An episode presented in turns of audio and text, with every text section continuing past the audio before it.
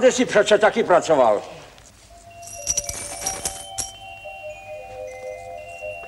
No, hajne. Většinou hrajou zakřiknuté lidi, jako jsou úředníci nebo dědci. Proto si nemyslím, že bych přinesl filmu něco objevného. Tyto věty na vlastní profesní adresu pronesl Zdeněk Řehoř, český herec známý z řady filmových a televizních rolí, nejen jako popletený hajný z večerníčku Krkonožské pohádky.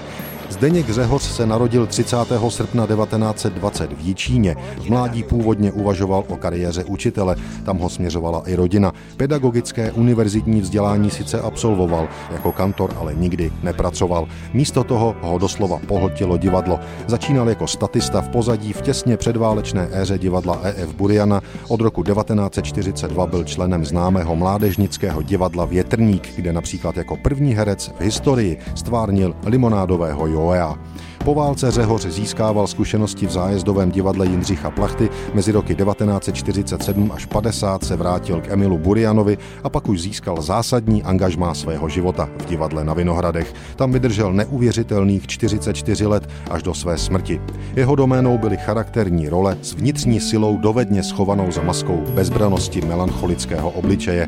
Zdeněk Řehoř má na svém kontě neuvěřitelných bezmála 90 filmových rolí. Od 70. let se ale raději věnoval práci práci v televizi. Většinou to nebyly role zásadní a hlavní, ale pro příběh velmi důležité a výrazné. Za všechny televizní filmy a filmy pro biograf připomeňme třeba čtyři vraždy stačí drahoušku, jak utopit doktora Mráčka, Trhák, seriály Sňatky z rozumu, taková normální rodinka, nebo Byl jednou jeden dům a samozřejmě onen hajný z večerníčku o Trautenberkovi krkonožské pohádky.